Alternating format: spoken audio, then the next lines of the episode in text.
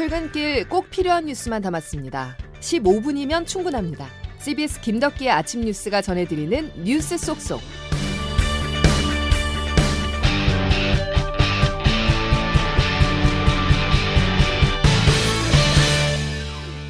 여러분 안녕하십니까? 1월 23일 김덕기 아침 뉴스입니다. 설 명절 잘 보내고 계십니까? 거리두기 없는 첫 번째 설이라 차량 이동량이 많습니다. 온종일 전국 고속도로 정체는 계속되겠는데요. 오늘 귀경길 정체는 오전 8시부터 시작되겠습니다. 첫 소식 김학일 기자가 보도합니다. 설 연휴 사흘째인 오늘은 고향에서 서울로 돌아가는 귀경 행렬이 본격화될 전망입니다. 한국도로공사는 아침 8시, 9시부터 차가 몰리기 시작해 귀경길 정체가 시작될 것으로 보고 있습니다. 오후 4시부터 5시 정도가 가장 막힐 것으로 예상됩니다. 아침 7시 기준으로는 전국의 고속도로와 주요 도로가 아직 막히지 않고 원활한 흐름을 보이고 있습니다. 도로공사에 따르면 지금 부산에서 승용차로 출발한다고 할 때 서울까지 4시간 30분이 걸립니다. 목포에서 서울 4시간 10분, 대구에서 서울 3시간 40분, 대전에서 서울 1시간 40분, 강릉에서 서울 2시간 40분이 소요될 것으로 예상됩니다. 아침 9시부터 점점 막힐 것으로 보이는 귀경길은 내일 새벽 2시는 되어야 정체가 모두 풀릴 것으로 예상됩니다. 귀성길은 오전 10시부터 교통량이 급증하고 오후 5시쯤 정체가 가장 심해졌다가 밤 8시쯤 해소될 전망입니다. 한편 설 연휴 기간 안성과 이천, 화성, 백양사, 한평, 천지, 진영 등 전국 고속도로 6개 휴게소에 코로나19 임시 선별 검사 수가 운영돼 무료로 검사를 받을 수 있습니다. CBS 뉴스 김학일입니다.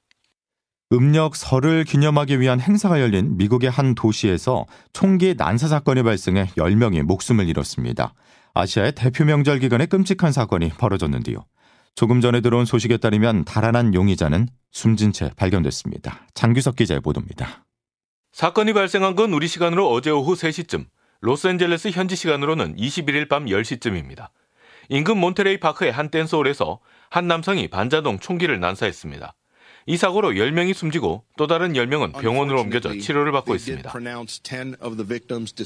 몬테레이 파크는 로스앤젤레스에서 16km 정도 떨어진 소도시로 주민의 65%가 아시아계 미국인인 특성상 사건 발생 당시 음력 설 기념 행사가 열리고 있었습니다.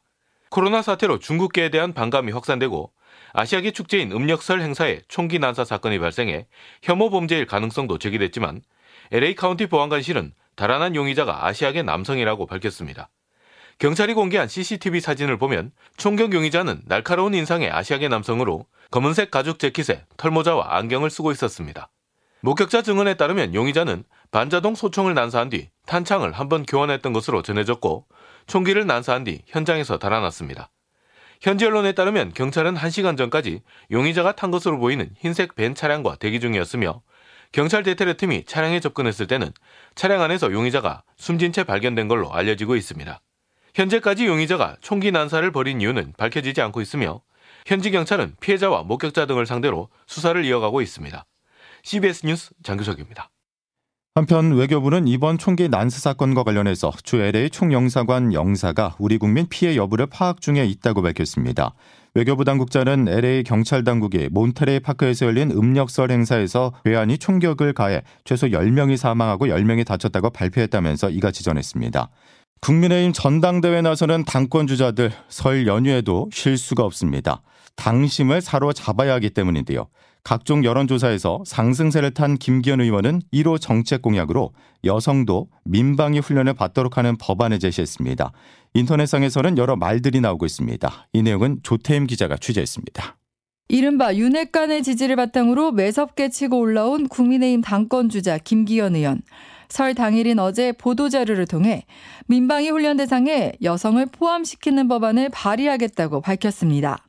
현재 남성 중심의 민방위 훈련 대상을 여성으로까지 확대해 군사 기본 교육을 받도록 하겠다는 겁니다.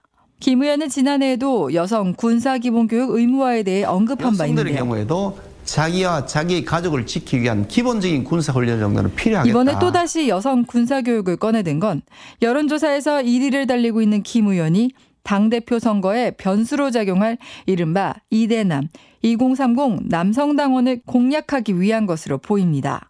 안철수 의원은 설 연휴 직전인 지난 금요일 이명박 전 대통령을 찾아 보수 지지층을 향한 외연 확장을 시도했습니다. 안 의원은 연휴 기간 동안 경제 외교 분야의 석학들을 만나 당 대표 후보로서 미래 비전과 정책 대안에 대해 의견을 듣겠다는 계획입니다. 윤석열 대통령 귀국 직전 대통령 본의를 언급한 데 대해 사과한 나경원 전 의원은 받는 것, 뭐 이런 부분 충분히 더 숙고하고 또 말씀드리도록 하겠습니다. 설 연휴 잠행에 들어가며 출마 여부를 놓고 막판 고심 중인 것으로 전해집니다. CBS 뉴스 조태임입니다. 해가 바뀌어도 여야는 양곡 관리법 개정을 놓고 대치 중입니다. 초과 생산된 쌀을 정부가 의무적으로 매입하도록 해야 한다는 민주당은 정부가 여당의 반대에도 처리하겠다는 입장을 고수하고 있는데요. 농업단체들도 찬반으로 나뉘어 갈등을 빚고 있습니다. 송경식 기자입니다. 양곡관리법 개정안은 더불어민주당이 강하게 밀어붙이며 현재 국회 본회의 직부의 관련 절차가 진행 중입니다. 여야가 첨예하게 맞서고 있는 가운데 최근에는 윤석열 대통령이 거듭 반대를 표명했습니다. 농민사회단체도 의견이 나뉘고 있습니다. 한국종합농업단체 협의회 등 6개 단체는 쌀 초과 생산으로 쌀 가격 하락이 우려된다며 양곡관리법 개정 재고를 촉구했습니다. 이학구 한종협 회장입니다. 시장 격리를 의무화하면 타작물 전환 유도가 쉽지 않을 뿐더러 오히려 판로에 대한 부담이 사라져 쌀 생산량이 늘어날 수 있습니다. 반면 전국 농민의 총연맹 등 농민단체들은 최근 정부 규탄 집회에서 정부가 매년 시장 격리를 해야 하는 것처럼 호도하고 있다며 비판했습니다. 이근혁 전농 정책위원장입니다. 자동 시장 격리가 된다고 해서 매년 예산이 소용되거나 그러지 않습니다. 조건에 맞았을 때만 자동시장 격리가 되기 때문에 이것은 정부가 잘못된 발표를 하는 것 같습니다. 한편 양국관리법 개정안은 국회법에 따라 오는 27일 이후 첫 국회 본회의에서 상정 여부를 묻는 무기명 투표가 진행됩니다. CBS 뉴스 송경식입니다.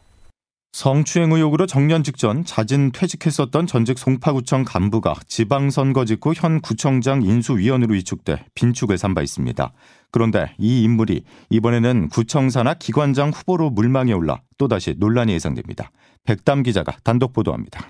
2019년 부하 직원을 회식 자리에서 성추행했다는 의혹을 받은 바 있는 전직 손파구청 간부 A씨. 앞서 지난해 6월 지방선거 직후 CBS는 A씨가 현 서강석 구청장의 인수위원회 인수위원으로 위촉됐다는 사실을 단독 보도한 바 있습니다. 그런데 이번엔 이 전직 간부가 구청장이 임명하는 이른바 꽃보직인 시설관리공단 이사장 후보로 물망에 올랐습니다.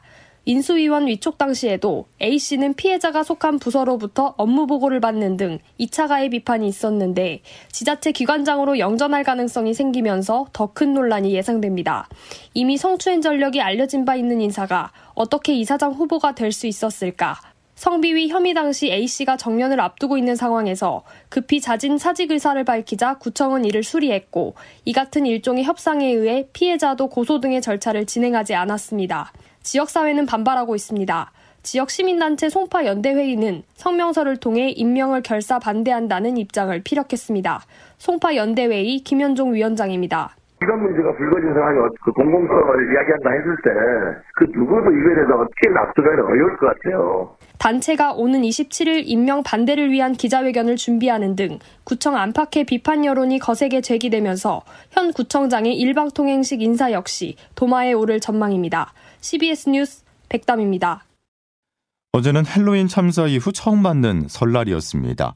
객지에 나간 자녀가 고향으로 돌아오는 이 명절은 유가족들에게는 슬픔이 됐는데요.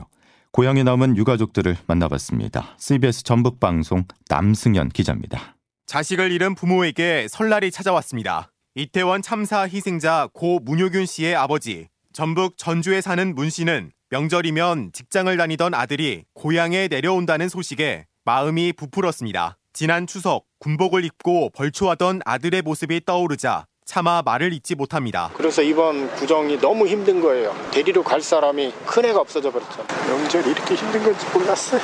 32살, 전주에서 태어나 대학교를 졸업하고 상경한 첫째 아들은 참사 이틀 전 담근 김치를 들고 서울에 올라가기로 한 어머니에게 수육에 싼 김치를 함께 먹자던 대답. 그게 마지막이었습니다. 이들이 기다린 건 책임자의 모습이지만 자식을 잃은 부모는 속이 타들어갑니다. 국민을 못 지켜서 미안합니다. 죄송합니다. 더 철저히 진상을 밝혀서 이러한 일이 안 나게끔 하겠습니다라고 이런 소리를 듣고 싶은 거지. 전북 지역 유가족들은 주말이면 전주 풍남문 광장 희생자 분향소를 찾습니다. 이곳에서 조금이나마 위로가 된다는 효균 씨의 어머니 아들에게 카카오톡 메시지로 편지를 보내며 읽음 표시가 사라지지 않는 핸드폰만 바라봅니다. 엄마 좋은 걸 봐도 행복하지 않고 아들 엄마 어떻게 어떻게 살아야 할까? 너를 놓을 수가 없어. CBS 뉴스 남승현입니다. 3만원권 발행안이 관심입니다. 물가가 폭등하며 축의금이나 세뱃돈 액수도 덩달아 뛰자 5만 원권이 아닌 3만 원권이 있었으면 좋겠다는 의견이 인터넷상에 이어지고 있는데요. 정치권도 동지하고 나섰습니다. 양승진 기자의 보도입니다. 최근 온라인 커뮤니티에는 가수 이적 씨가 지난 2일 인스타그램에 쓴 지폐라는 제목의 글이 화제가 되고 있습니다. 이적 씨는 SNS에 1만 원권에서 5만 원권은 점프의 폭이 너무 크다며 3만 원권의 등장을 열렬히 환영하지 않을지라고 덧붙였습니다. 이 글은 매년 설날이 돌아올 때마다 세뱃돈을 얼마나 줘야 하나 고민했던 이들의 지지를 받으며 약 1만 8천 개의 좋아요 수를 기록 중입니다. 인터넷 커뮤니티 등에서는 설 명절을 앞두고 세뱃돈 적정 금액에 대한 논쟁이 일기도 했습니다. 하태경 국민의힘 의원은 설 연휴 직후에 3만원권 발행 촉구 결의안을 발의하겠다고 밝혔습니다. 하 의원은 페이스북에 미국이나 유럽에서도 1만원, 5만원 사이에 화폐 단위가 있고 3만 원권 정도 발행을 하면 국민들 생활에 큰 도움이 될 것 같다고 썼습니다. 다만 새 지폐의 발행은 제조시설과 현금 자동 입출금기 설비의 교체 비용 등 넘어야 할 벽이 높다는 분석도 나옵니다. 비현금 지급 수단들의 사용 증가 등 고려해야 할 사항도 많아 3만원권 지폐 발행이 현실화될지는 미지수입니다. CBS 뉴스 양승길입니다. 가정 형편이 어려운 청소년들은 노동 현장에 또래보다 조금 더 일찍 뛰어듭니다. 하지만 노동 현장에 대한 경험도 지식도 부족하다 보니 최저시급을 못 받는 등 부당한 일이 많다고 하는데요. 그 실태를 CBS 대전 방송 김정남 기자가 취재했습니다. 대전 지역 청소년 쉼터 종사자들이 15살에서 24살까지의 가정박 청소년 208명에게 물었습니다. 15살에서 18살 사이에 첫 일을 시작했다는 응답이 절반이 넘는 60%에 달했습니다. 상당수는 단순 노동이나 서비스직이었고 비정규직이 87%였습니다.